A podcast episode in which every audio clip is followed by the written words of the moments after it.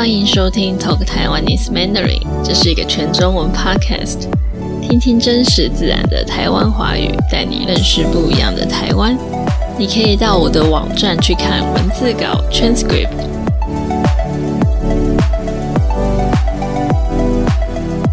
Hello，大家好，我是 AB。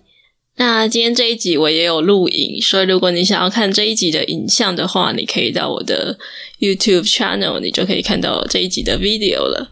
那今天我想要跟大家介绍一部台剧，叫做《噬罪者》。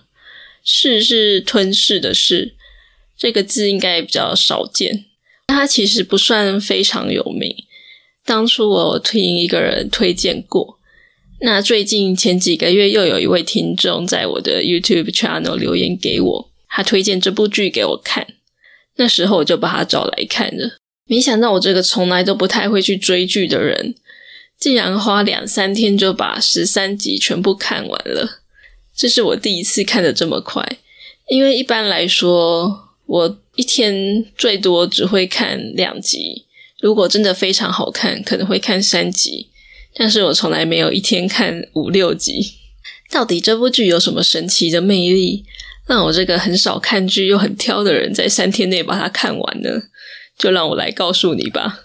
那我先简单介绍一下这部剧情。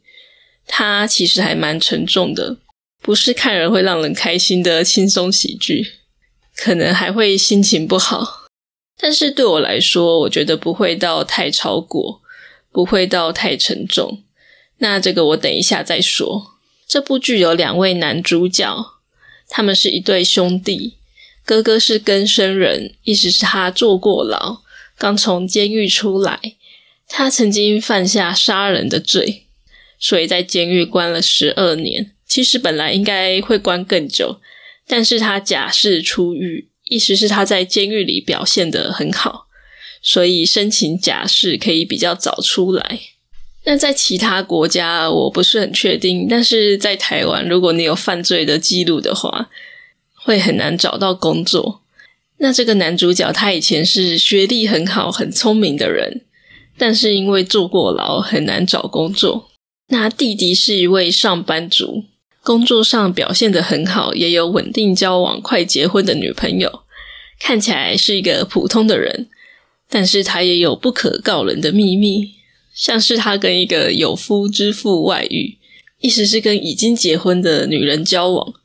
那还有另外一个秘密，我就不说了，你们自己去看吧。这部片它要讨论的是曾经犯错的人，特别像是杀人这样的重大犯罪，这些坐过牢的更生人出狱后能不能被社会接受？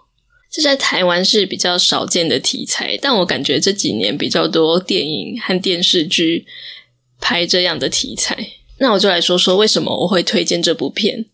第一个，我觉得它非常写实，里面的人物和剧情都很真实，就是台湾社会上普通人的样子。所以你可以看到台湾普通人的生活，不只有有钱人，还有普通老百姓，就是一般人。还有社会底层的人，社会底层就是比较穷，生活比较辛苦，在社会上比较不会被注意到的人，像是更生人，就是在社会上一般人不会去关心的人。还有就是这部剧里面的演员演技都非常好。其实我觉得很多台剧和电影都有点不自然的感觉，可能是剧情或是演员的演技。不是太夸张，就是不自然，看了可能会有点尴尬的感觉。但是这部片不会让我有不自然的感觉，我觉得光是这一点就已经很厉害了。第三点就是这部剧的剧情虽然蛮沉重的，但是它不会描写的太过夸张，而是很自然的去呈现这些事件、这些人的生活。我觉得很多片都会太过夸张的去呈现一些场景。想要让想要让观众有强烈的情绪，像是看了会很难过、很伤心，甚至到不舒服的感觉。有时候我觉得太超过了，所以这是为什么我说这部片拍的很自然，他不会刻意去操纵观众的情绪。虽然议题沉重，但是不至于让人看着心情很差。我自己看完是觉得还好。以前我看过很多很沉重的片，看了真的会心情很糟、很忧郁。但是这部不会，我不知道是因为我以前看过太多沉重的片，所以才没有这么伤心，还是因为这部片就是比较写实、比较自然，没有太夸张。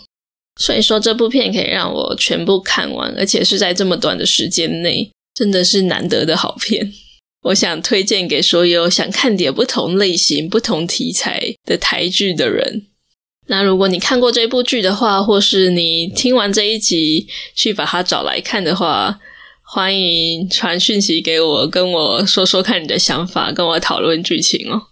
好，那接下来就是要回馈给在 Apple Podcast 帮我评分、给我留评论、给我留 review 的听众朋友们。那我注意到最近有比较多日本的听众朋友，那像有三位。日本的听众朋友给我五颗星，他们帮我写了评论，帮我写了 review。对，虽然我看不懂日文，但是我有用 Google 翻译 Google Translate，所以我看到他们给我的评论，我觉得很开心。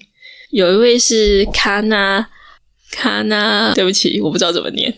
还有 Tomoko Hana，对，还有另外一位，嗯，这个是。看不懂，不过非常谢谢你们的评论，我都有收到，觉得很开心。那如果你喜欢我的 podcast，觉得我的节目对你有帮助的话，我也想请大家去 Apple Podcast 帮我评分，给我五颗星，然后帮我写一些好的 review，这对我来说是很大的鼓励，很好的 feedback，会让我更有动力做更多节目。就是虽然做节目很辛苦，我讲到都快没声音了。不过看到大家的 feedback，看到大家的 review，都让我觉得很感动。那如果你想要给我支持的话，欢迎加入我的 Patreon，或是到我的网站去请我喝杯咖啡，让我更有动力做更多节目给你们听。那谢谢你们的收听，我们下次见喽，拜拜。